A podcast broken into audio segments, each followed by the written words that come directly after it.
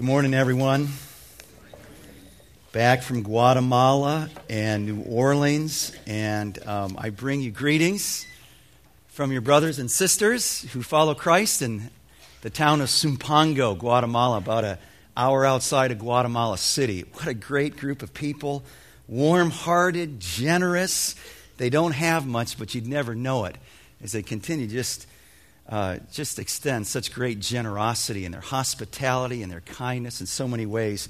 And it was our privilege a couple weeks back to take a team of people along with some others from around the state. There are about 21 of uh, the members here of this church who went down, and the team was outstanding. They were pulling teeth left and right. The dentists were, and the hygienists helping at their side. The doctors were seeing 50, 60 patients a day, and then the team that was working with the kids in the little village up the mountainside in El Rajon, they were, they were working with 300 kids and divided into four groups, 75 kids packed in these rooms, hearing the, the good news of God's love for them in Christ. And then there were these skilled cabinet makers and carpenters that were putting things together for the church and for other ministries in town.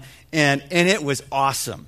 And all I can say is if you have the chance to go to Guatemala, Go. Don't, don't even hesitate. Go. But if they tell you, why don't you come with us to climb the volcano? It's an easy climb. Don't go. That's what they told me on Friday. The team was leaving on Saturday, and I thought, hey, I kind of have a free day on Saturday, and so I'll go climb the volcano. I've climbed a lot of mountains before, and they say it's an easy climb. I'm up for easy climbs. I've been looking at this volcano and they say it's somewhere around 3,000 meters. I'm thinking 10,000 feet. It can't be too hard. So we start climbing. We get up about an hour. We meet this little kid who's selling cokes and water on the, on the side of the trail. Yeah, that's how they do it there. And so a good entrepreneur. And he tells us, well, he tells them because I couldn't understand. He says, Oh, just yesterday in the town below, Santa Maria de Jesus, they arrested three thugs that were robbing people. Oh, that's interesting. In fact, a couple weeks ago, there were 15 guys that were working the mountain trail holding up tourists and Guatemalans for money and cameras and anything they had. But don't worry, they don't work the weekends. and I'm just dumb enough to believe them. So, okay, we keep going. This three, and, three hour climb, they said, easy climb. It wasn't easy, and it wasn't three hours. At four and a half hours, we're finally at the top. I get home and look up this mountain, find out it's a 13,000 foot, 200 foot volcano. It's way up there. The air's pretty thin up there. So we get up there, but it's late in the day, and we got to get down before dark, which we didn't do. On our way down, about an hour down, all of a sudden there's two backpackers coming up the trail. And there's a serious conversation going on with the guys from Guatemala.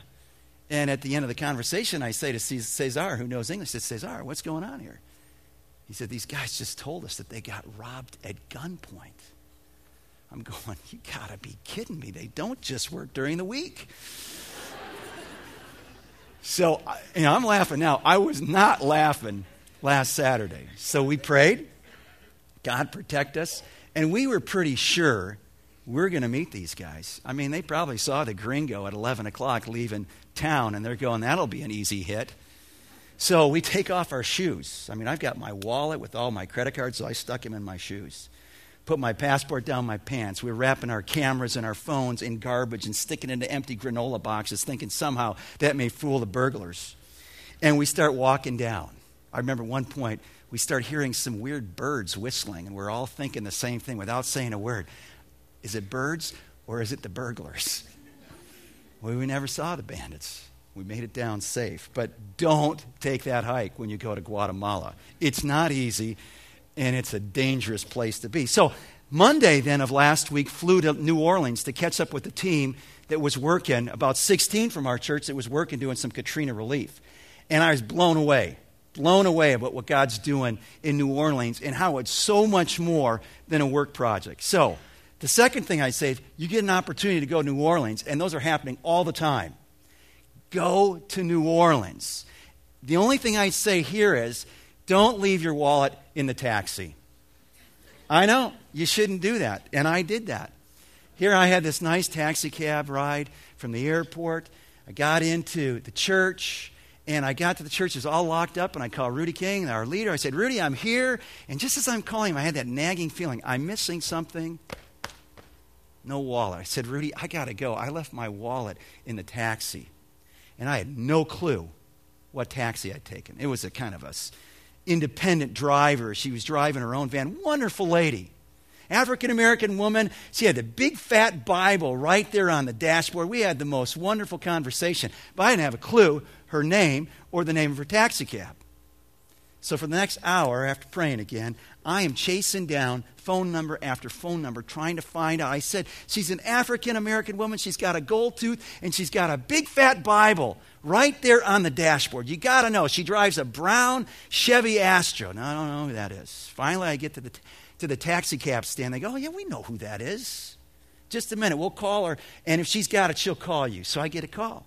Guess what her name was? Grace. Guess what the name of her taxi is? Amazing Grace. She said, Mark, this is Amazing Grace. Now, I've always believed in Amazing Grace. I've sung it, but now I can tell you, I've met her. She has a gold tooth and she drives a taxi in New Orleans. And if you drive with Grace, you're in good hands.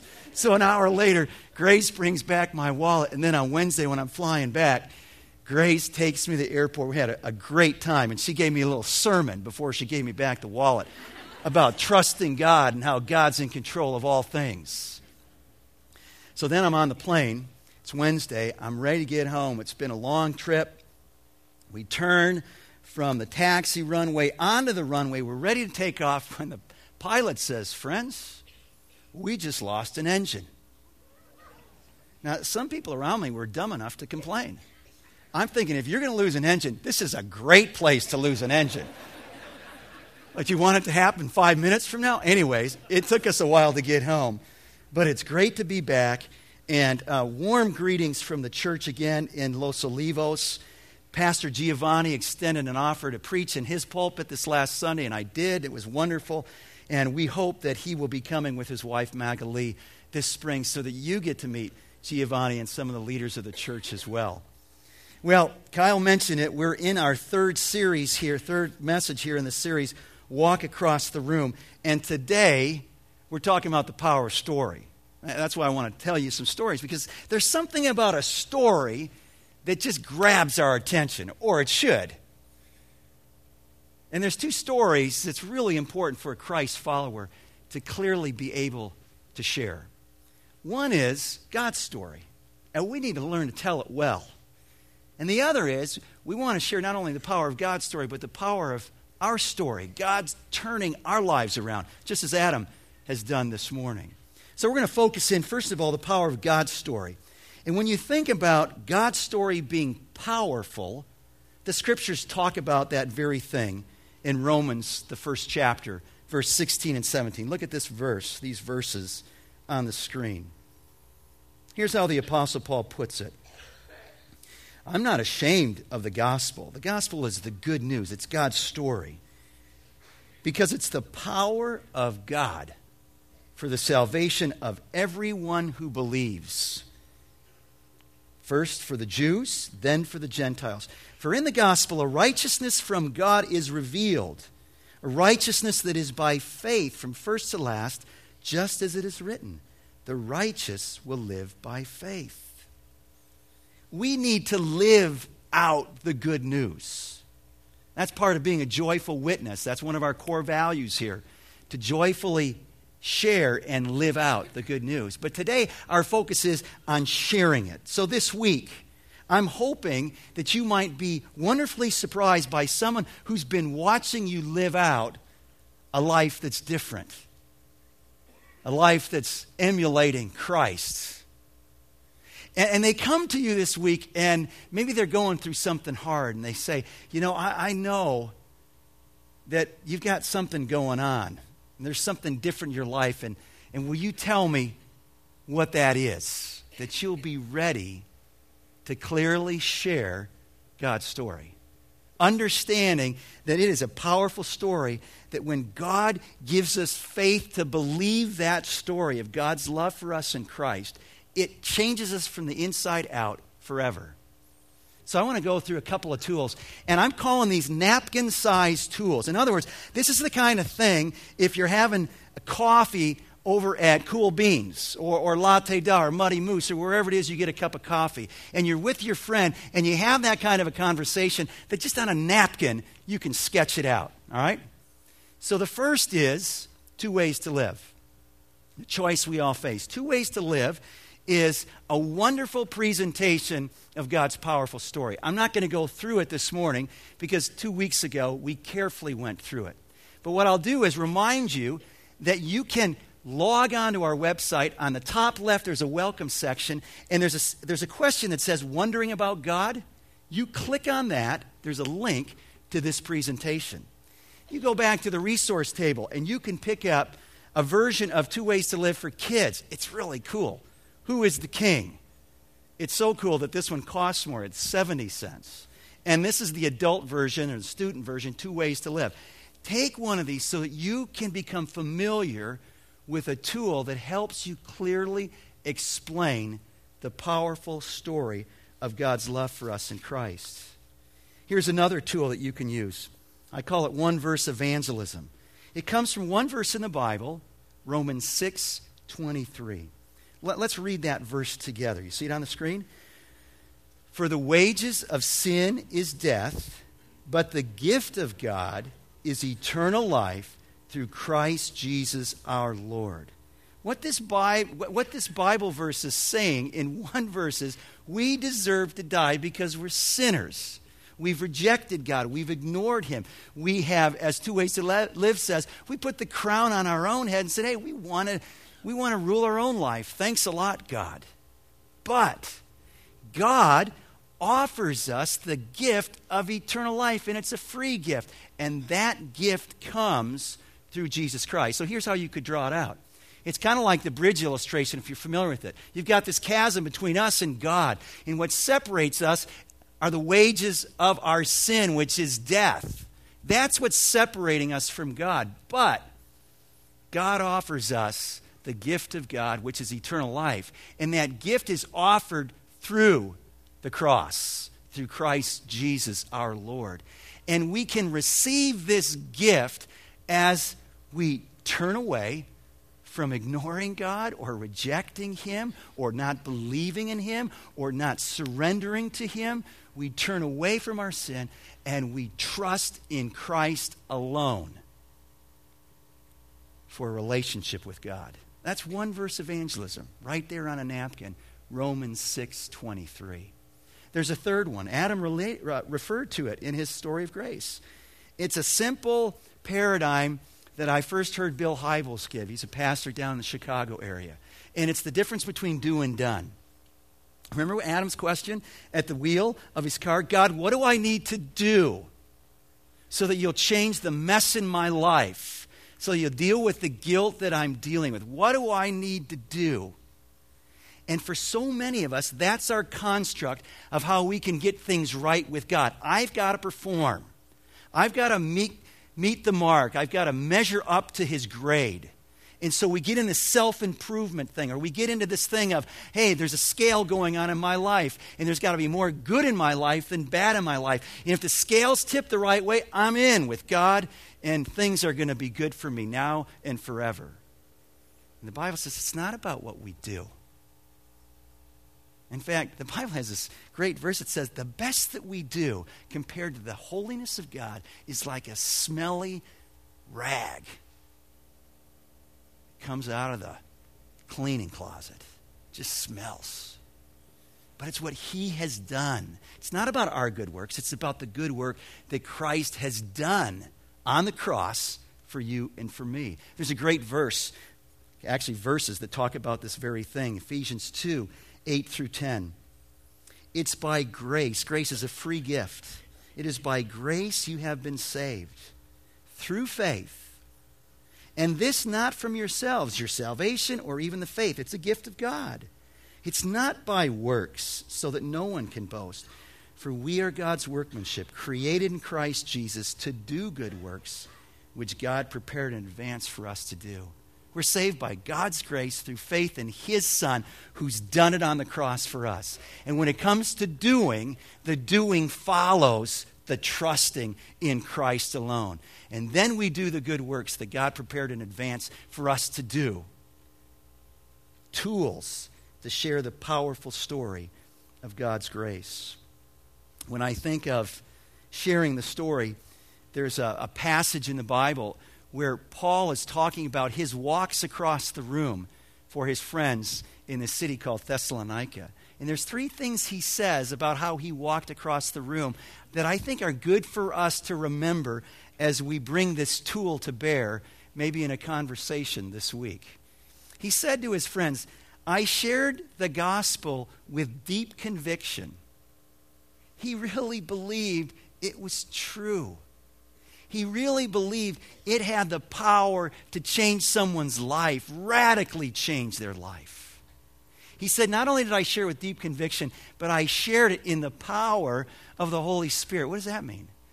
That, that I wasn't thinking that, that this whole matter of changing someone's life was going to rest in my ability to persuade them, to reason out all the, the questions that they might have to be so good of a person that they'd look at me and say, Oh, I want what you have, but that I would completely depend on the Spirit of God to open the eyes and hearts of people to receive the message of God, the love of God in Christ, and to change their lives.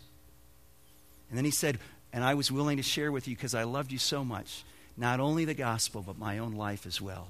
There is a transparency, there is humility, as he shared the gospel and lived it out before them. So, the power of God's story is, is there. And we need to learn as his followers to tell it well. Three tools. You may have some other tool. That's fine. But find a tool so as someone comes to you or you have the opportunity to share the good news, you know how to do it effectively. All right, and that brings us to the second story that we need to tell well. It's our story. And as we look at the power of our story to change people's lives, what, one of the things we want to do is just go to John chapter 4. And what we're going to do is use the woman at the well in John chapter 4 as kind of a case study of, of the power of our own story to bring about a profound impact, in this case, on a community. So open your Bibles or grab the one in front of you. John chapter 4. You can find it on page 752. We'll start reading at verse 4. Now, he, the he here is Jesus, had to go through Samaria. And what we have in the opening three verses is Jesus' popularity is growing. He's down in Jerusalem.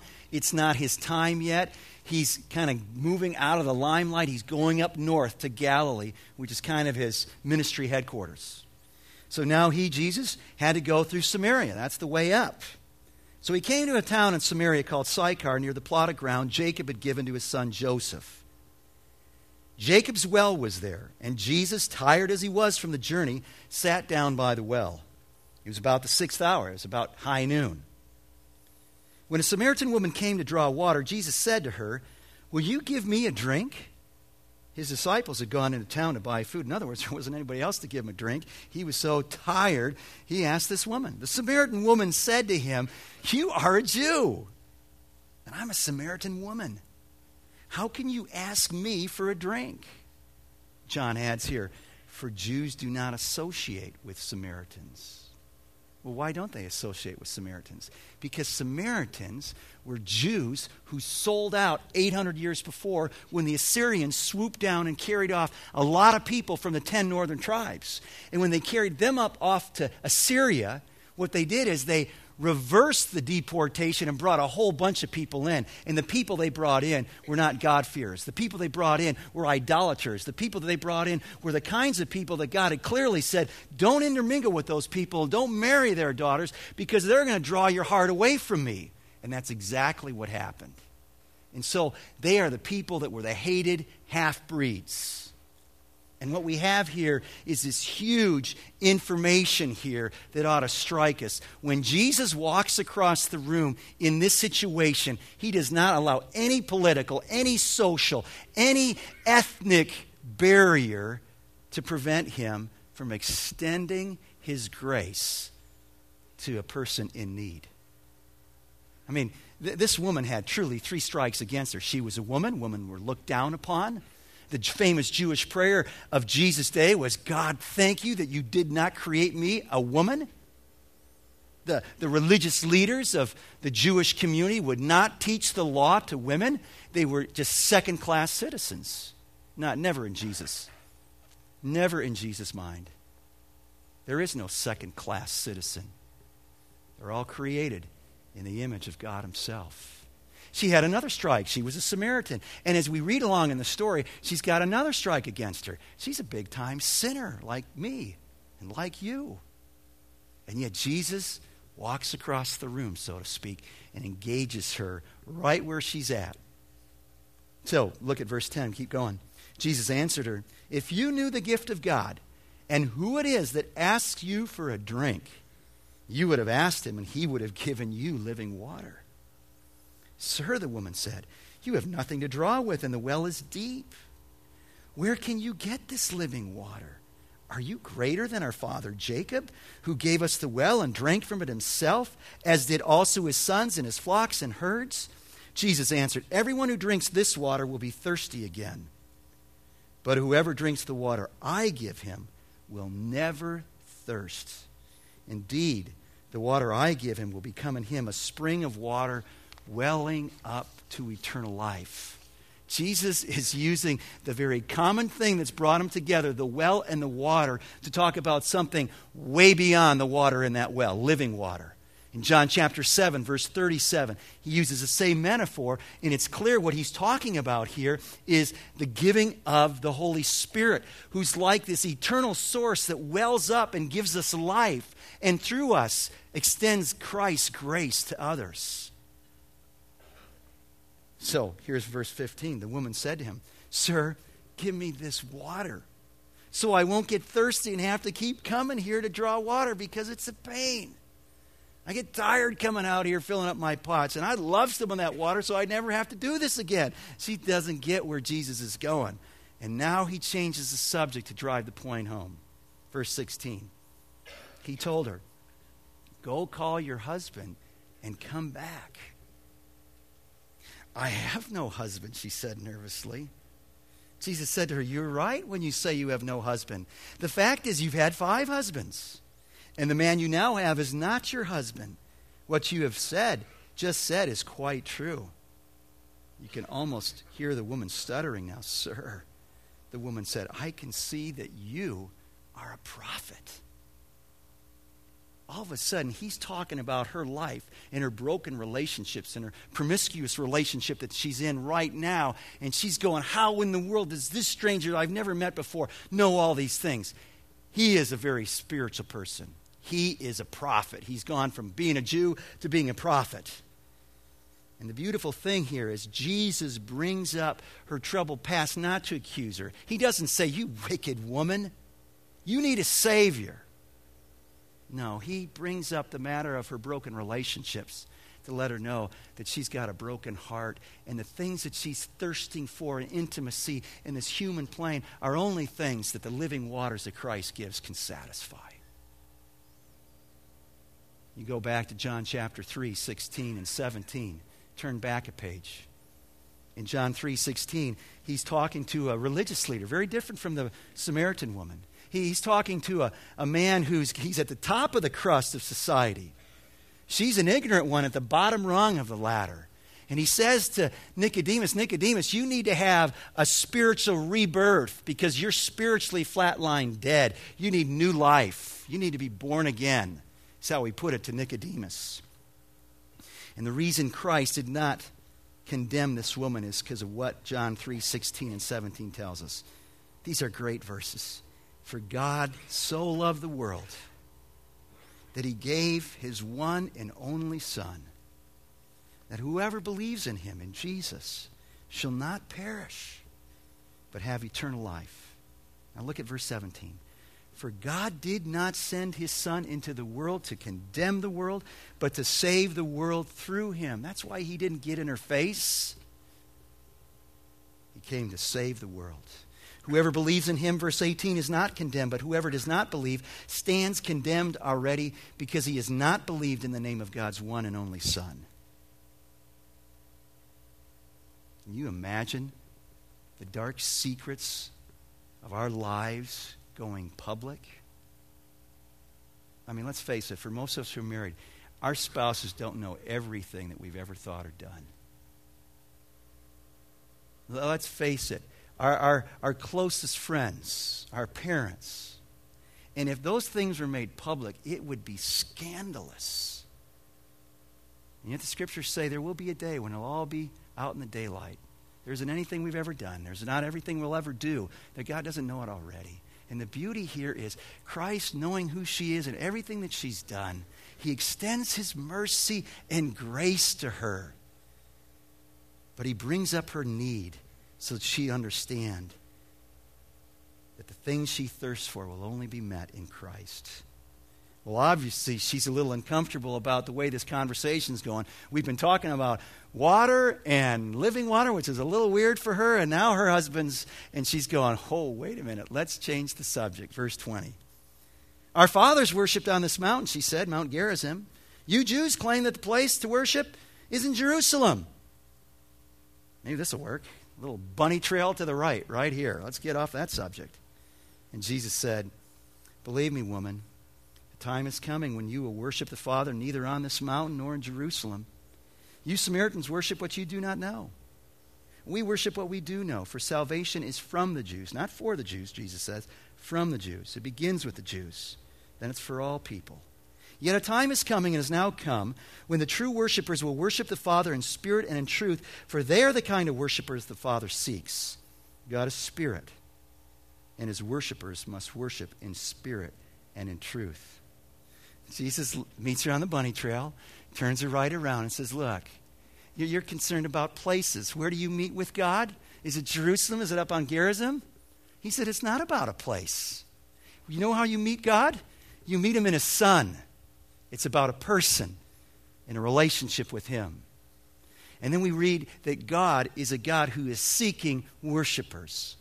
He is drawing people to Himself so that we'd understand who He is and have a taste of His mercy and grace, and then give our lives, the rest of our lives, as an offering of sacrifice, of praise, and worship to Him. He is seeking worshipers. Don't forget it this week.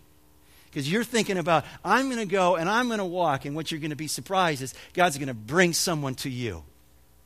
Like Jesus had the woman at the well show up just when He showed up. Because God's seeking worshipers. And here's the kind of worshiper he's seeking someone who worships in spirit. Our, our worship is led by the Spirit. Philippians 3 3 talks about it. It is from our own heart, authentic, genuine, from the heart. And it is worship based on the truth of who God has revealed himself to be in his word and through his Son, Jesus Christ. So, what does the woman say in verse 25? The woman said, I know that the Messiah called Christ is coming. The Samaritans only have the first five books of the Old Testament, the Pentateuch. And in the Pentateuch, there is the promise of another prophet coming like Moses, but greater. There is the promise of a Savior in Genesis 3:16. And she's saying, I've heard, I know that the Messiah called Christ is coming. When he comes, he'll explain everything to us. Then Jesus declared, I who speak to you am He. I'm the promised Savior. Just then, his disciples returned and were surprised to find him talking with a woman. But no one asked, What do you want? or Why are you talking with her? Then, leaving her water jar, remember why she came to fill that jar. Now she's leaving the water jar. The woman went back to town and said to the people, Here's her story. It's not very long, it's not very profound at first glance. Here's her story, verse 29. Come see a man who told me everything I ever did. Could this be the Christ, the Messiah, the promised Savior? Now, don't miss the principles that we glean from John 4 regarding the power of our own story. First and foremost, our story needs to focus on Christ, just as hers did. Her story was about Jesus. He told me everything I ever did. She didn't know everything there was to know about Jesus, did she? She shared what she did know. That's really important for those of you who are new in your journey of being a follower of Christ. You share what you do know. She didn't know everything. She just knew this guy told me everything I ever did. And believe me, in that small town of Sychar, you think those people knew about her past? Oh, yeah, they did. You think there's a reason why she was the only woman drawing water in the hottest part of the day? She was an outcast in her town. They knew her story. Her story was about Jesus and how he loved her in spite of who she was and what she did. Do you know that? That you're harder on yourself than God is. You, you, you actually believe the lie. How could God love me for the junk that I have done? The people that I say I've loved. Christ loved this woman and he knew everything about her. He loves you and he knows everything you've ever done. Third thing, her story was shared with deep conviction so that she invites him to come and see and check him out. And her story incredibly points many to faith in Christ. So look at verse 39. Many of the Samaritans from the town believed in him. Why? Because of the woman's testimony. What testimony? He told me everything I ever did. You're kidding. Many Samaritans from that town believed simply because of her story? Yeah, that's what the scriptures say. The power of her story to change a community. So, when the Samaritans came to him, verse 40, they urged him to stay with them, and he stayed two days. And because of his words, many more became believers. And they said to the woman, We no longer believe just because of what you said. Now we've heard for ourselves. And we know what this man re- we know that this man really is the savior of the world. So this week, as you go back into your small groups and are talking about this, you're going to be encouraged to write out your story. I want to show you a little video clip because this video clip really gives us some helpful tips on how not to write up our story, okay? So listen.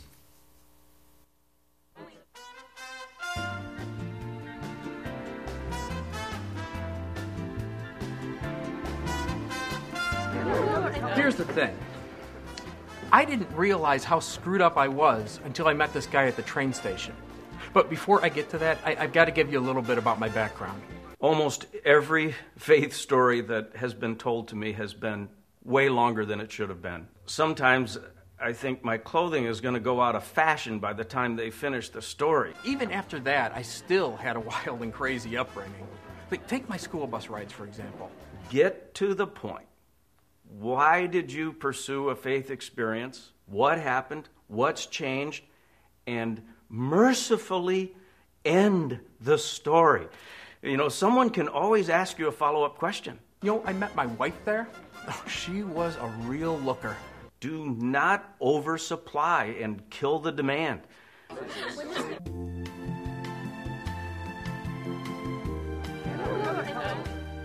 I think I've always believed in something or wanted to believe in something.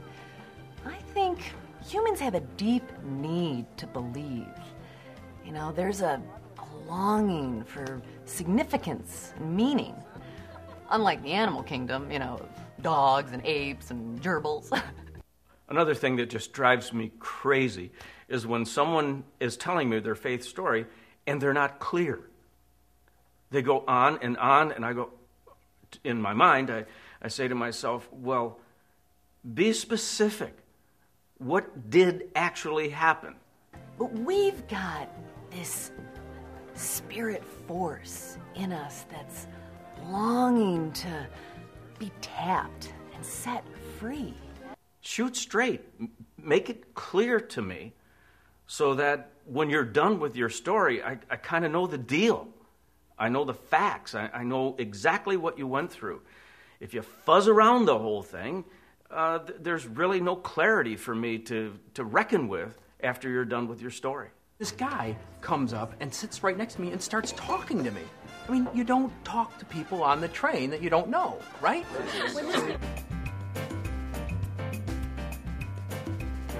I pray all the time now. I pray for friends like you, you know, whose, whose lives are going nowhere. I pray for understanding that God will help me know what's wrong with people so that, you know, I can be a lifesaver for them. If a story starts with any air of superiority, I'm done. I don't want to listen to it. I'm giving up a storm. yeah, just ask my kids. Uh, they'll say that, you know, I am the primo dad of the universe. Let's ask my church. Ask them who donated the money for the new wing. If a person starts out saying, well, obviously, you know, I kind of know something that you don't, and I've experienced something that you haven't, and I know the right way and you probably don't. Again, as the listener, I'm done. I don't need you being superior to me. And uh, most people really don't like the feeling of being demeaned or devalued. Uh, wait, where, where was I? Oh, oh, yeah, yeah, my school bus driver. So, anyway.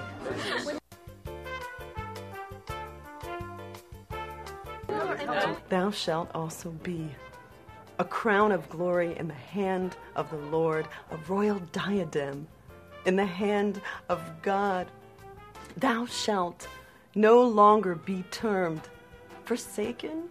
When I hear someone tell a faith story and it's filled with religious terminology, I really wonder if they've thought through the, uh, the condition of the listener.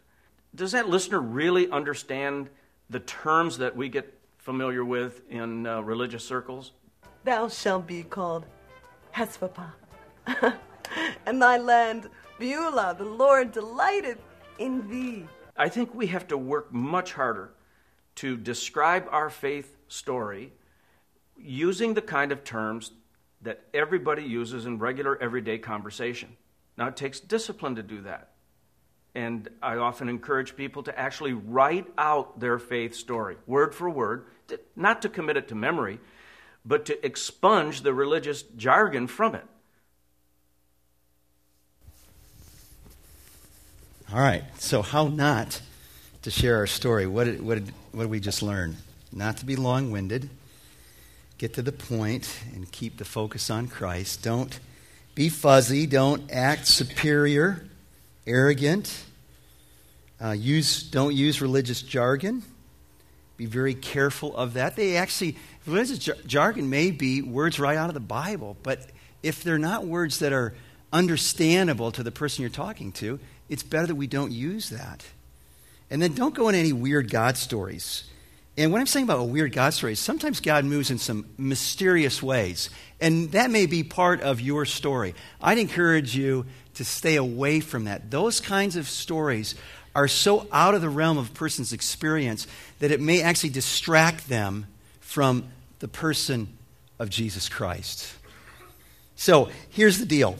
As you think about writing your story, think simply about a before section where what you're going to do is describe here's what I was like before I knew Christ, before I was a follower of Christ. What did Adam say? I had the cool card. that's how he began. I was the cool guy with the cool card that had everything going for me, right?